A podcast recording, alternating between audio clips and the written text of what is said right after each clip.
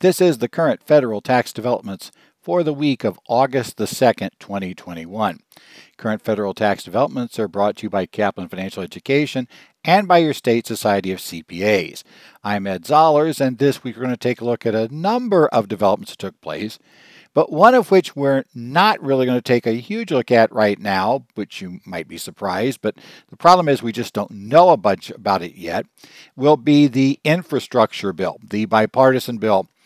While the Senate had agreed to essentially the bill at this point in time, uh, it was still effectively being drafted. There is a 56 page summary that you can read and that you may have found online, but not really a whole lot else we know about it which presents a problem because, as I know from experience, details matter in tax.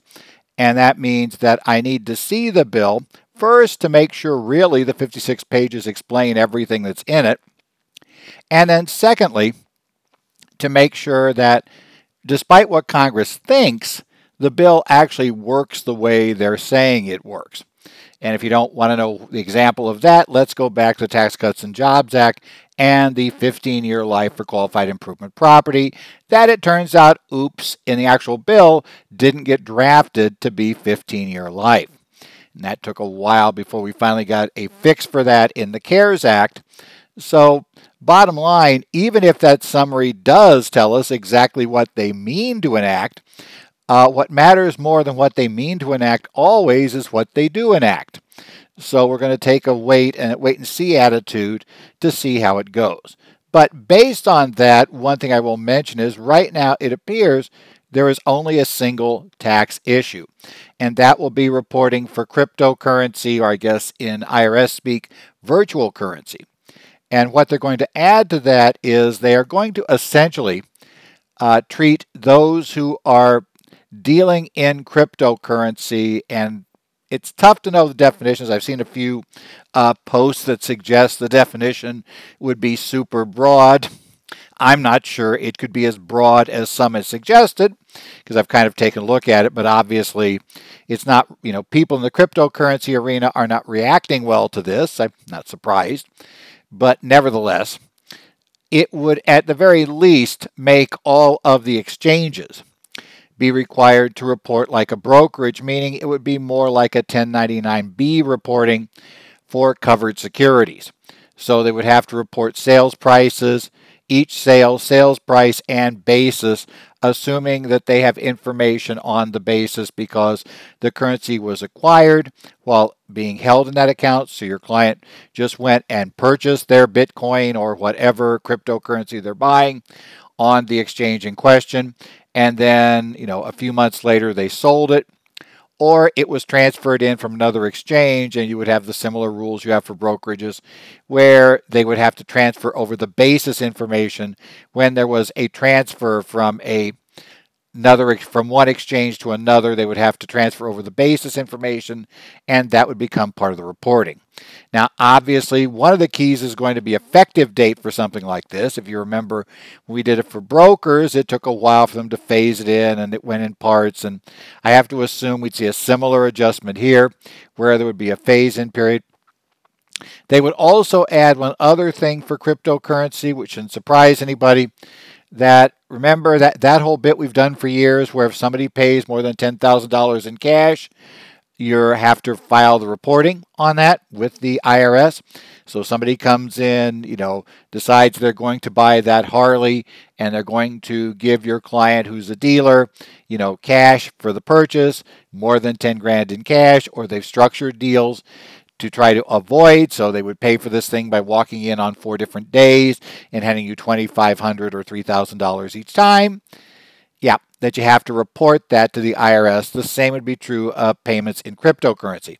Now, the obvious reason to do that for anybody who really wants to figure this out is to essentially give the IRS some leverage, shall we say, against those who might accept cryptocurrency if they're not filing the report, we discover that fact, they failed to file it, that they would have, face some pressure, including potential criminal pressure, and that would force the reporting, making it a little more interesting. Now, obviously, we will cover more details here if we get actual bill text issued, which may come out by the time you hear this, but we'll probably do our coverage next week at the earliest. And also, I do like to see the bill actually passed in the House and signed by the president. As we discovered at the end of, two, uh, end of 2020, uh, even when you think everything's go, uh, you may get a monkey wrench in the work. If you don't remember, back at the end of 2020, we thought we had a deal. The House and Senate passed the deal, and then suddenly the president balked on signing the deal. And while he finally did sign the deal, uh, that was one of those things where, yeah, you just never, it's never over till it's over. So be aware. You know, we'll keep an eye on that. Uh, probably if the president has committed to sign and it's passed, I'll talk about it. But remember, quote, committed to sign doesn't really mean he has to sign. He could get cold feet and back out. You know, basically what we saw at the end of 2020. Well, backed out and then came back in. So, whatever happens. So, we'll keep an eye on that.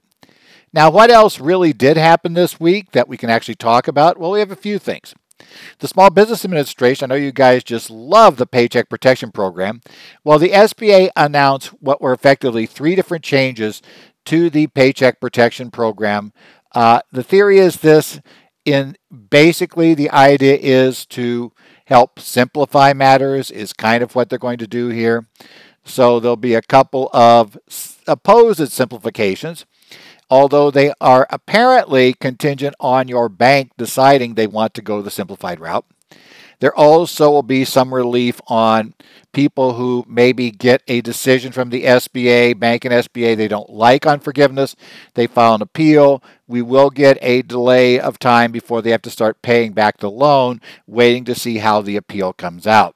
That said, at least per the SBA appeals process and what we've seen in terms of what was covered by the guidance that was given, that Probably shouldn't take that long to happen, but yeah, about 30 to 45 days apparently would be the time frame to get that done. It is a much more rapid process, uh, whether that's for good or bad, than the process we see for uh, tax appeals and that kind of background. So it's there. We'll talk about a case where the IRS lost, attempting to challenge a taxpayer who was claiming a business deduction for expenses related to obtaining an MBA. We'll talk a little bit about that, how it works. In this particular case, the taxpayer, for reasons that aren't entirely clear, I think I know why, but in any event, took it as an employee business expense, which obviously is not a way you could take it now. Uh, but it's still an issue that would impact you if you have clients who are reimbursing employees for training, uh, and that can include related parties such as owners for training under an accountable reimbursement plan, or obviously for the self employed. The rules are still fine, they could still take it. We also had the IRS this week come out and expand the paid leave credit.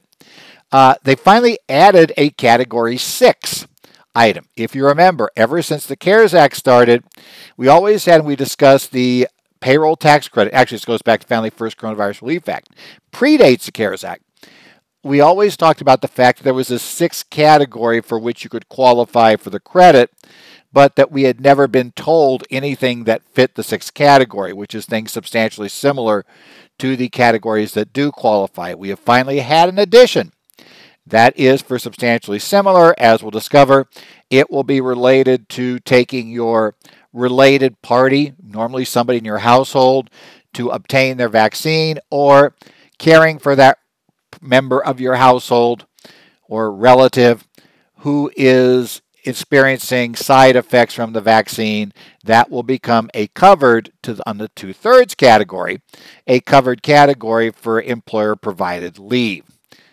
We'll also talk about a email from the IRS on the Bipartisan Budget Act centralized partnership audit regime that talks about issues with the imputed adjustment calculation. Now, I want to discuss this not because it's terribly surprising the conclusion they come to, but I have found just way too many CPAs who are totally clueless on the Bipartisan Budget Act's audit regime thinking, well, my partnerships never have gotten audited. And that works great right up until they discover, oh, we have a problem last year. You know, the client forgot to tell us about this asset they bought. So we need to go back and amend last year's return. And that's when suddenly reality rears its ugly head because things are going to get very, very, very messy. And the one thing you cannot do is simply amend the prior year return and fix the prior year individual uh, 1040s unless the partnership was eligible to opt out and opted out of BBA. And I have found that way too often, and I've run into multiple cases online uh, where CPAs are trying to make changes, and suddenly they discover that thing that, oh, that only applies to big partnerships. Suddenly they discover they should have paid a little more attention about that 2015 law change, which had a delayed effective date, and but it's effective now. And so we'll talk a little bit about that issue. Finally, we'll also discuss a case we actually discussed back in 2019. November of 2019, we talked about a case where a taxpayer was both the beneficiary and the owner of a foreign trust and had failed to file the necessary 3520, 3520A for a rather large distribution that also got everything out of the trust. And the court had determined that the actual penalty, the only penalty the district court determined the IRS could assess, was a 5% penalty for the failure by the owner of the trust uh, to report the amount of the, you know, essentially the amount of what was in the trust, as opposed to the beneficiary distribution reporting. So we're going to talk a little bit about the fact that the Second Circuit did not agree with that. Because, by the way, the Failure to report the trust is a 5% penalty on the ending balance, which was zero. So effectively, 5% of zero in this case was nothing. The IRS was trying to assess the 35% tax on distributions that the recipient fails to report, and that 35% uh, dis- that 35% tax uh, obviously would have been the more significant, would be the actually the tax or the penalty in question. So the Second Circuit did reverse that case from November of 2019. Remember, slightly before the pandemic. Give give you a time frame of where that was. So let's start out with this change by the SBA. And we have interim final rule RIN 3245 A879 the official long title. I love the SBA's titles, they go on forever. Business Loan Program Temporary Changes, Paycheck Protection Program, COVID Re- Revenue Reduction Score, Direct Borrower Forgiveness Process, and Appeals Deferment. This was issued on July the 28th of 2021. Now, one of the big things out of this, but the thing to remember is your bank has to agree to do this. But what's going to happen is we are going to have an SBA hosted process application for forgiveness. And what that means is that the SBA will be hosting the platform on which your client can apply for forgiveness. So, okay, great. Now, the one problem is your bank does have to opt into this, and you have to meet other criteria. So, for your client to be able to apply for forgiveness directly to the SBA, the following things have to be true. The lender must do two things elect to participate in the SBA's program. I am told it will open up on Wednesday, August 4th. So the lender has to say, okay, we are going to use it for borrowers that qualify. We're going to use the SBA's site to apply not use our own site, and they have to have directed the borrower to go to the site. Secondly, the borrower's loan has to be for $150,000 or less because this is only going this is not going to process an application for the full 3508. Rather, it's going to be the simplified 3508 application that the SBA would start the process on. So if you do it, we go for that background. We go down that path. Now, the SBA does make clear that, you know, if a borrower has already gone through and started the process of applying on the lender's site, the lender is not to go into here and say, oh, sorry, guys, go restart again.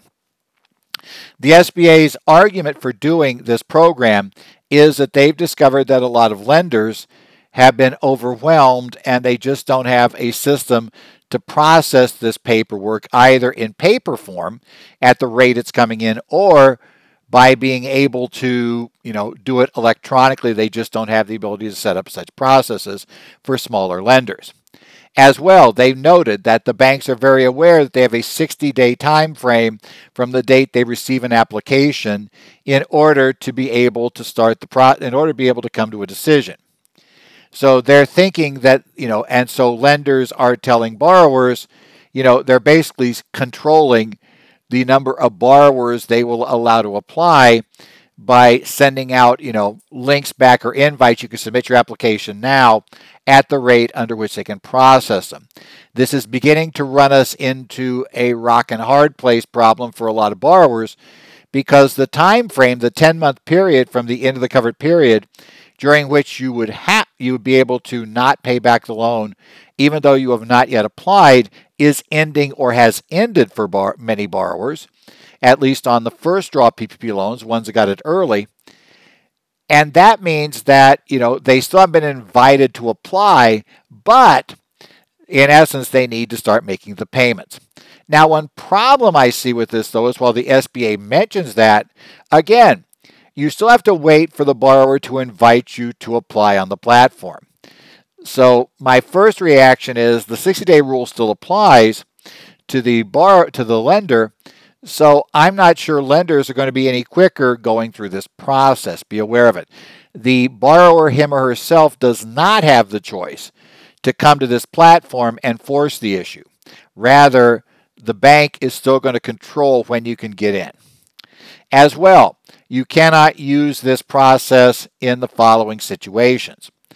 Obviously, if you don't if the lender does not opt to use the process, if you borrowed from I don't know who, let's say Bank of America, and Bank of America elects not to use this process, which a bank like that very well may not, because they already had the online application process in play. They've already used it. And so, why would they want to convert at this date? They may just never opt in. Secondly, if your loan's greater than $150,000, obviously we're not letting you use this application process. Uh, if you don't agree with the data as provided by the SBA system of record, so the SBA is going to kind of bring up information about your loan. If you say that's wrong or information about you as a borrower, and you say, no, no, no, that's in error, then you're going to have to not go through this process. You'll have to go through another process to submit the application. Your, you cannot validate your identity on the platform. Now, they say, for example, there's an unreported change of ownership. I'm suspecting if there is KBA stuff on here, it may just be the same problem that we've run into when people are trying to electronically sign a return. If you're using that those options, the KBA based options, you discover that some people can never make it work. In fact, I've discovered even under the relaxed uh, program we have now, clients still find it very, very difficult just to handle things like, you know, using the shared secret to get in, to get access to, you know, the, the form for protecting their identity. So not just nobody, you know, some Tom, Dick, and Harry can't come by and download that. Well, they have trouble understanding how to work that and do it. So I could see some reasons otherwise and also said for any other reasons where the platform rejects the borrower's submission, you'll also have to do it. So, for whatever reason you can't get in there, you will have to go ahead and go through the standard process. That's going to be the key coming forward from this point. So, you know, kind of be, be aware of that. It is one of those things. It's one of those things that, that we will have to work with. So, in any event, that makes it kind of fun. So, we've got it. Next up, we have the COVID revenue reduction score issue. Now, this is going to be a little bit of a unique one. And what it's going to do is try to drive this thing called a revenue reduction score. And what the revenue reduction score does is it's what goes in and tries to figure out did you have a 25% drop in revenue if you are applying for a PPP2 loan? As you're aware, if you file for a PPP2 loan, you are supposed to show a 25% reduction in revenue. What the SBA has done is contracted with a third party. Again, we don't know who that third party is, so that's one of the problems potentially we have here. So we don't really know who the third party is. But if they've done that, they've contracted with that, And what they're going to do is apparently based on your industry, it might even be geographically, they're going to determine if the industry as a whole has tended to have this 25% reduction. If they have, then the bank can just elect to use that score. And again, it does appear to be a borrower election, or I should say a lender election. In order to confirm it, they don't have to go through your records to figure out if you had the 25% reduction.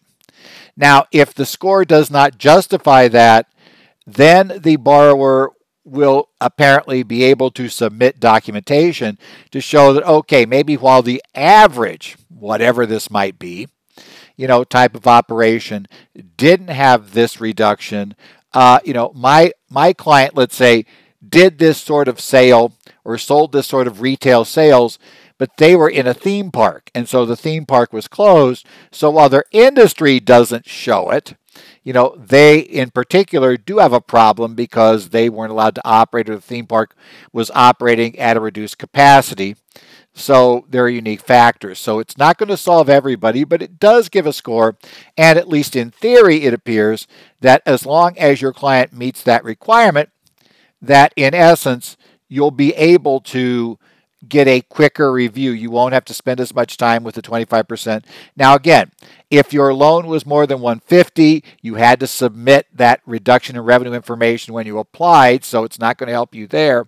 But if you're below 150 and you have not submitted reduction information yet, and remember you really didn't have to if you're below 150, then you know, we're now going to allow you, we're going to allow the bank to use this method, which could theoretically get around the bank asking you to provide that documentation. You will still say you did, and let's be honest, nothing in here says that the SBA, if they examine your loan, cannot come back and say, okay, prove to us this 25% reduction. Finally, we did have a fix here. There is an appeals process. Uh, if, you know, let's say the SBA, the bank says, mm, not nope we, we don't think the loan should be forgiven in this amount. We think this amount's not qualified. The sba says yep that's right. That could be up to 90 days from when the thing was granted. In theory once the sba makes that determination we're going to be on the clock and have to start paying the loan back. Now the sba says if you timely file an appeal uh, with the sba which is the Office of Hearings and Appeals. I guess I remember. I think that's what OHA stands for. I have to remember what exactly that term stands for. Yep, Office SBA Office of Hearings and Appeals. That is what OHA stands for. Uh, if you file with them, then you don't have to pay. However, the quirk here is you, as the borrower, have to notify the lender you're making an appeal. The SBA is not going to notify the lender that you are making an appeal at that point. So you're going to have to go through the notification process if you want the benefit of this. Okay, on to a little more standard tax issues. This will be the case of Zuhl versus Commissioner. This was a tax court bench opinion, docket number 5716195, issued on July 26. Now, this was a small tax court case. The bench opinion means it was essentially an oral opinion delivered from the bench and which was then, you know, transcribed and eventually published in written form. Just like though the summary opinions, you're not going to be able to rely, you know, you can't cite this as precedent elsewhere. It covers technically only this case, but it is an interesting analysis. This taxpayer had been employed, and he also worked on some startup businesses while he was doing that. Now, eventually, he did quit his job and he started the Masters of Business Administration program at MIT, which, as you might guess, is not going to be inexpensive, okay, for that purpose. So he's at MIT, he has quit his job, he is doing this. Now, he says this was actually a trade or business expense for him under 162A. And he says that because, you know, he says that he was in the trade or business of being an entrepreneur, and these helped his entrepreneurial skills. Well, let's talk briefly about when you can deduct trade or business expenses. And this is 162A, specifically for education. And Regulation 1.162 uh, 5 is where you're going to find the rules for deducting education expenses. So if you want to know where to find the rules, 1.162-5, go to the regulation. It reads very straightforward. It's really not that tough. It may be fun to interpret it, uh, and that's where all the interesting stuff comes in when we get to tax court. But the basic rules are there. Essentially, generally, you can get a deduction for education expenses related to your trade or business, even if it leads to a degree. And I want to underline that because I know a whole lot of people who learned the rule. I think I've told you before, I hate people who try to memorize the rule without having any idea where the rule came from. Um, they memorize the rule that if you get a degree, you cannot claim a deduction for education expenses. No, the regulation specifically says, word for word, even if it leads to a degree or it may lead to a degree, you can still get the deduction as long as two criteria are met and you're not otherwise barred. So there's one of those rules. So the first thing you got to show is that whatever you're being trained on maintains or improves the skills required by this individual in their trade or business. Now, key component there, you've got to have a trade or business already. That's why when you maybe graduated from college, you know, you got out there, you got your accounting degree, and you, you know, then said, man, I got all this tuition now to pay. You know, well, I'll, I'll just deduct it, right? My education expenses. Now, now it's time to pay up, so I'm going to deduct those. No, because you didn't have a trade or business prior to that point and the trade or business has to be something that would improve it. And no, you know, do, doing that work at McDonald's really wasn't your trade or bit really fine. It may have been a trade or business, but it wasn't really related to your accounting degree. So that wasn't going to help you. The other way is if it meets the express requirements of the employer or requirements of the law regulations imposed as a condition to a retention by the individual of an established employment relationship, status, or rate of compensation. For instance, the continuing education fees you pay as a CPA or EA or attorney, the stuff you pay for continuing education, bingo, deductible because it meets the second prong. It's education and it is required to maintain your skill set. And if you go beyond the hours that are required, then you go back to number one, which is it maintains or improves your skills.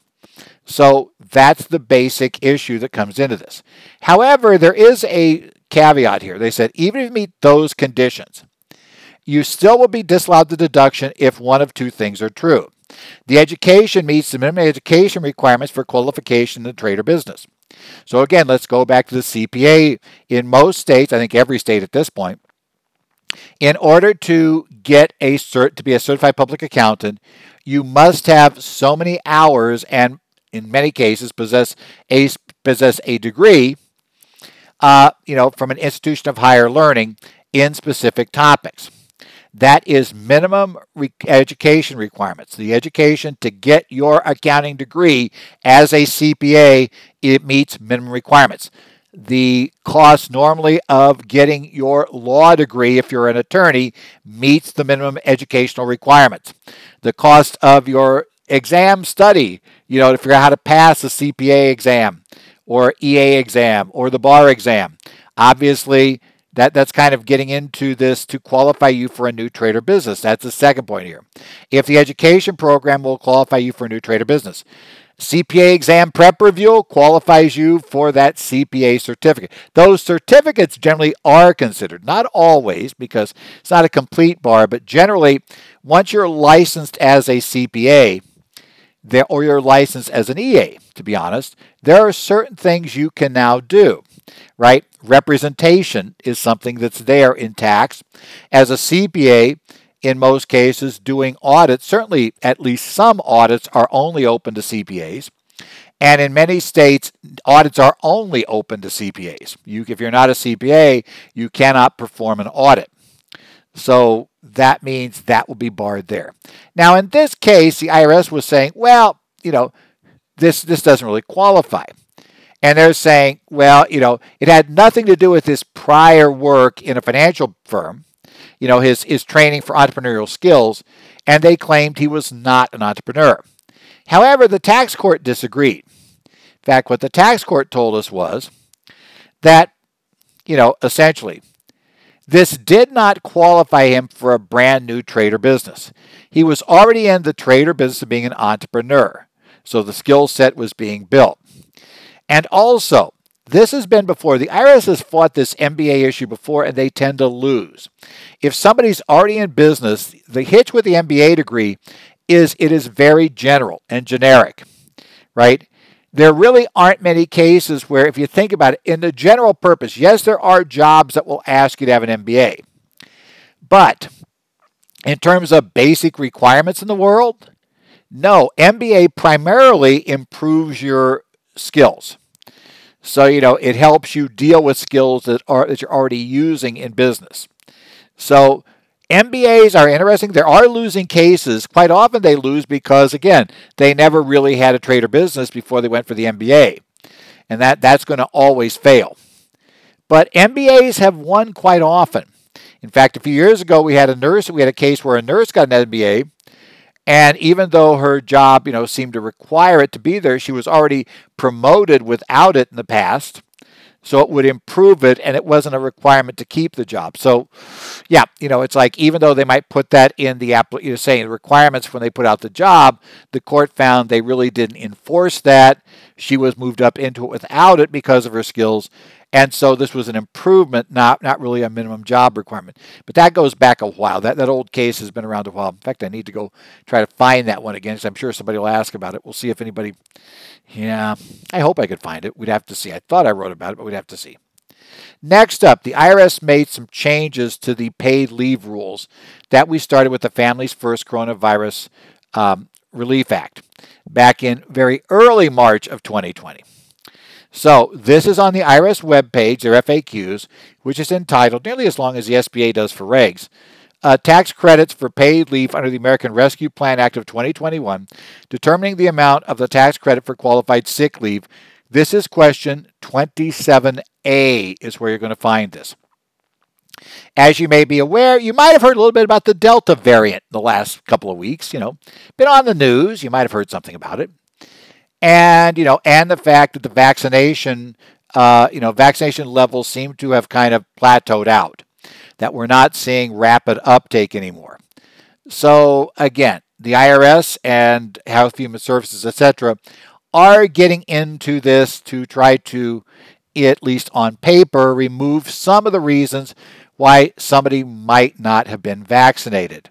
And so, what they're going to do now is they will allow employers to receive a tax credit equal to two thirds of the normal rate of pay of the person, but no lower than the minimum wage rate for that person.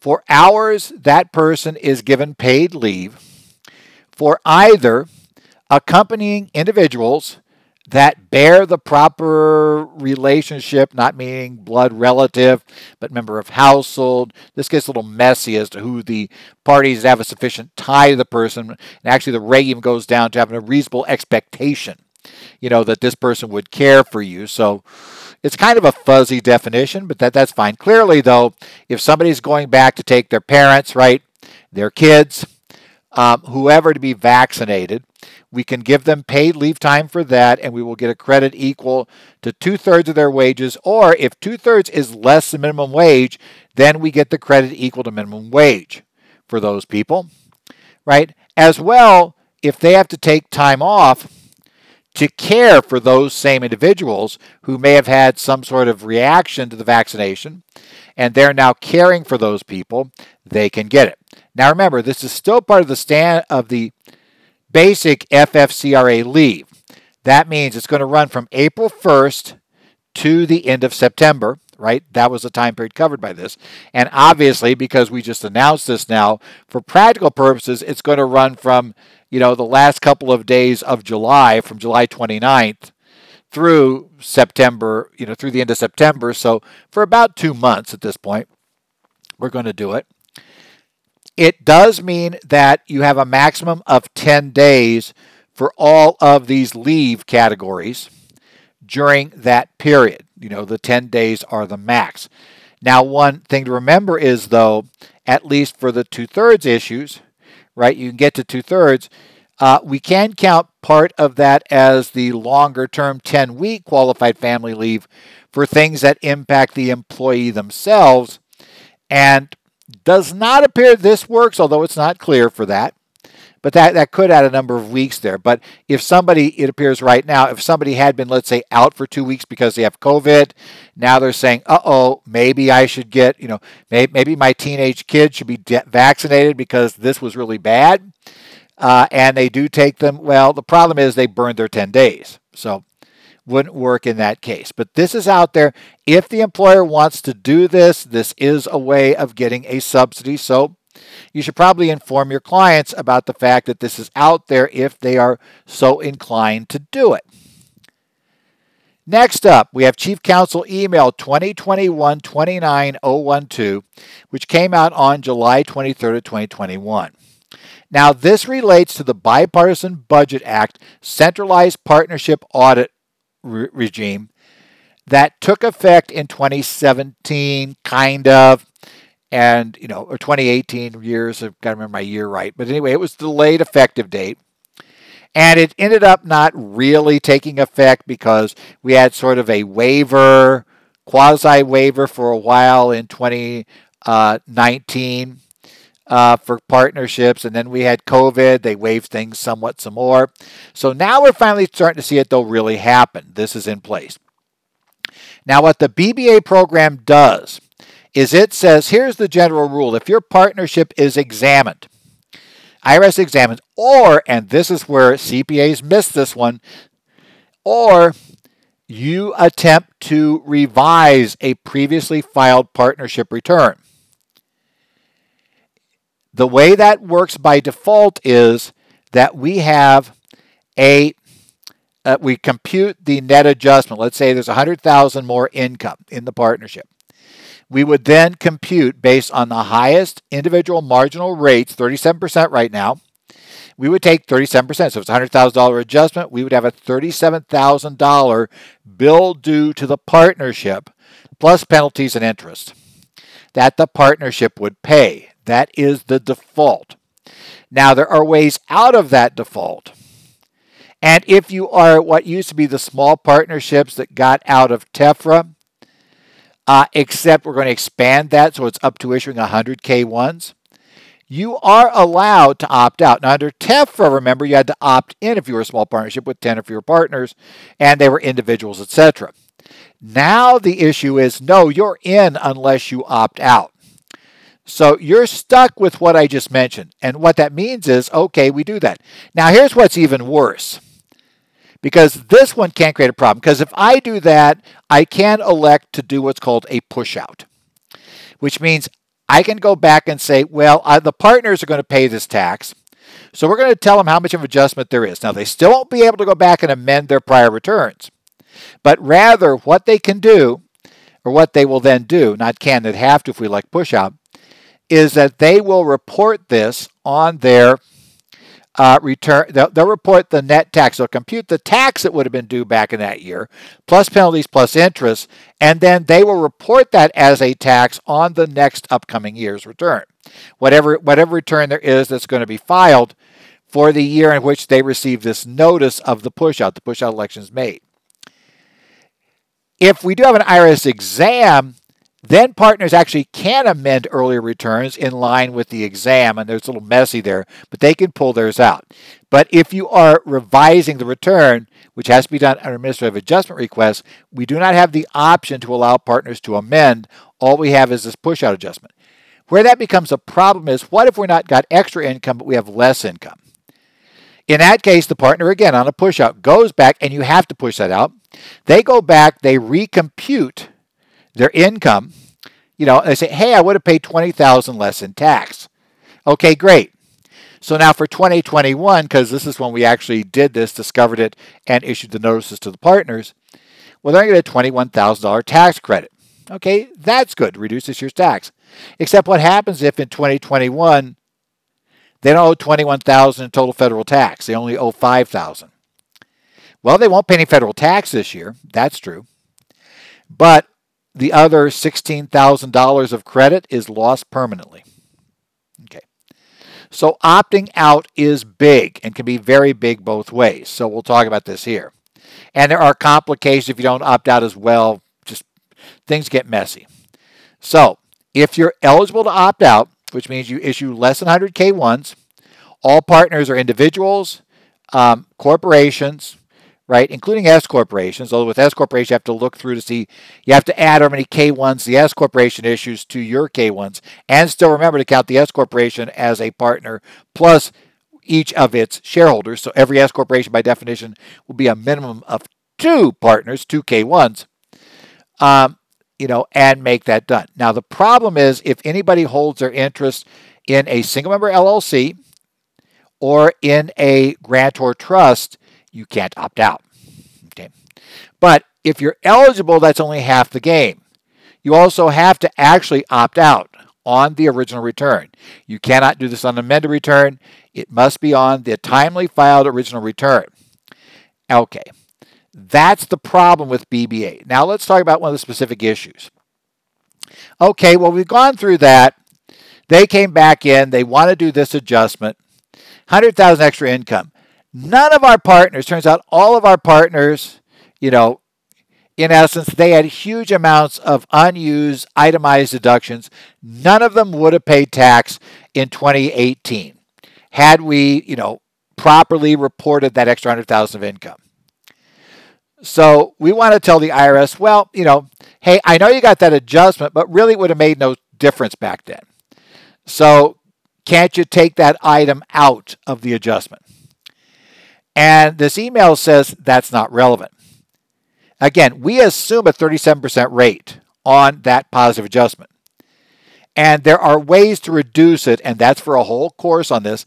And if this right now is something you never heard of, I strongly suggest you get a course that deals with the Bipartisan Budget uh, Act if you do any partnership returns, because you are in you are you are heading toward a big problem if you don't understand it. Because the minute you need to revise a return, you've got a problem coming, and just realize that. But the fact no partner would have paid tax does not mean the IRS takes that out of the adjustment. It does not mean you can reduce the adjustment by giving the IRS information to that effect. You would have to do a push out. It's not relevant in computing the IRS. The idea of this make very easy for the IRS. 100,000 adjustment, bill for 37,000 plus interest plus tax. That's it, done. If you don't want, let's say every partner is individual and none of the income's capital gain that adjustment is done. Your only way out of $37,000 is to do the push out. And if your client, you know, the partners are whining about having to do the push out, they don't want to do it, they want the partnership to take care of this, partnership got to pay $37,000 plus penalty and interest, even though the partners themselves would pay nothing. That's how it works. This is not a defense. So be aware of that. So if as I said, the big reason for including this is if you do not know what the Bipartisan Budget Act is, and how it works on partnership exams, you probably need to go learn. Next up, the Second Circuit. This is just telling you about a reversal of a case we discussed at the end of 2019. This is the case now labeled Emily Wilson as executrix of the estate of Joseph A. Wilson versus United States of America for the Joseph Wilson estate. So it's always fun to follow these cases because courts of appeals tend to give the name of the executor uh, while lower tax court especially tends to give the name of the estate. So it's always a little messy getting these down. But again, the end of July, this is case number 20 603 from the Second Circuit Court of Appeals on July the 28th. This was a case we discussed in 2019 for somebody who would establish an offshore trust. So they effectively were both the, they were the owner, the trustee, beneficiary, effectively you know, owner, beneficiary, etc. of the trust.